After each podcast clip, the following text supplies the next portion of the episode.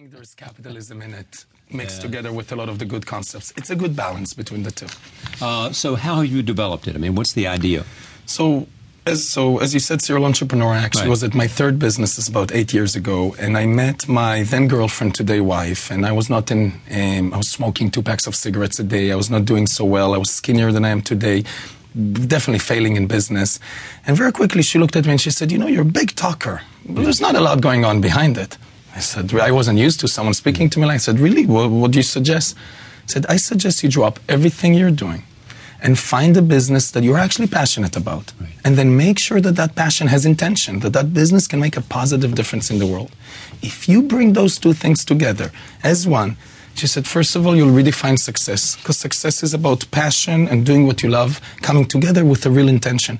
Second of all, she said, don't worry about it, the money will follow.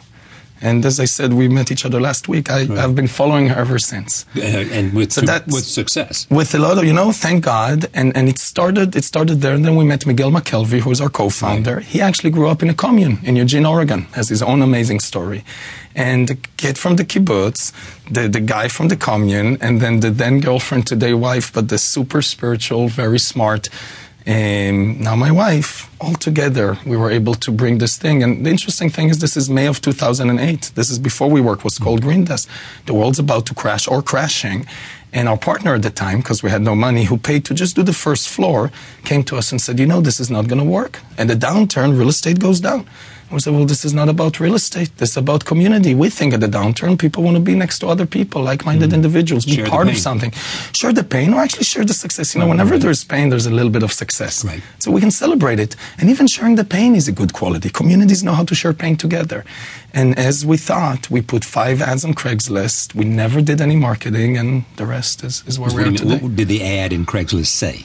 You know, it said, it's funny you asked that, and uh, I should find them, but it said something like beautifully designed um, communal office spaces. At the time, we didn't even understand how strong community was, and it was called Green Desk. It wasn't called WeWork.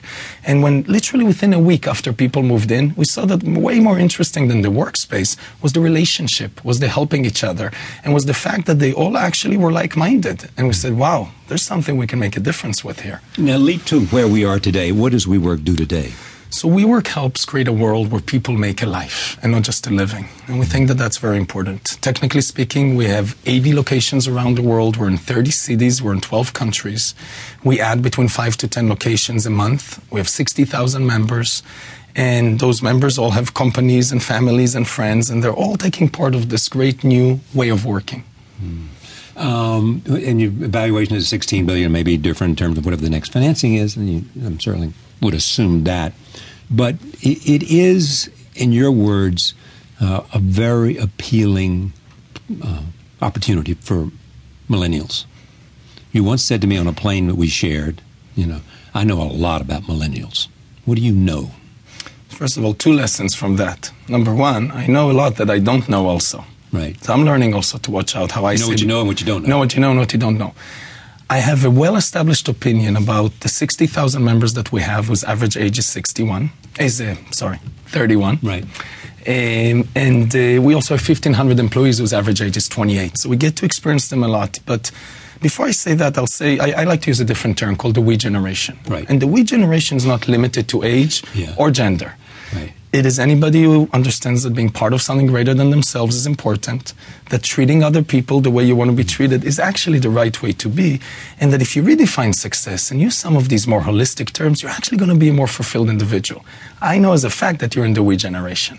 yes, so being right. a member of the we generation, know, saying that, you asked about millennials. In, let me just say while you're talking about that, because when I make, give commencement speeches or other kinds of speeches to people, I always say there are two things you start with. First, you know yourself, and then you know something larger than yourself. And yeah. that's where you start. And I think if we understand that being part of something larger than ourselves is a positive thing, not a negative, it makes us stronger. And this is where I think millennials come in. I think they do understand that. Then actually there's an opening to start changing the world.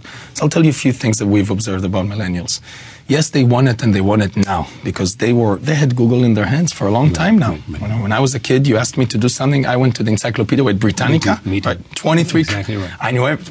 When I was 14, you would ask me a question. It would take me half an hour to find the answer. By 17, I knew exactly what page to open. Exactly. That was my entire knowledge.